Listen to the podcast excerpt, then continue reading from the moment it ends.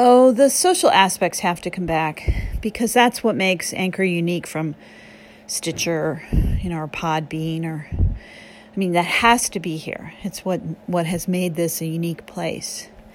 I think the echoes and the comments aren't there because they're still experiencing crashes for just basic performance for the app.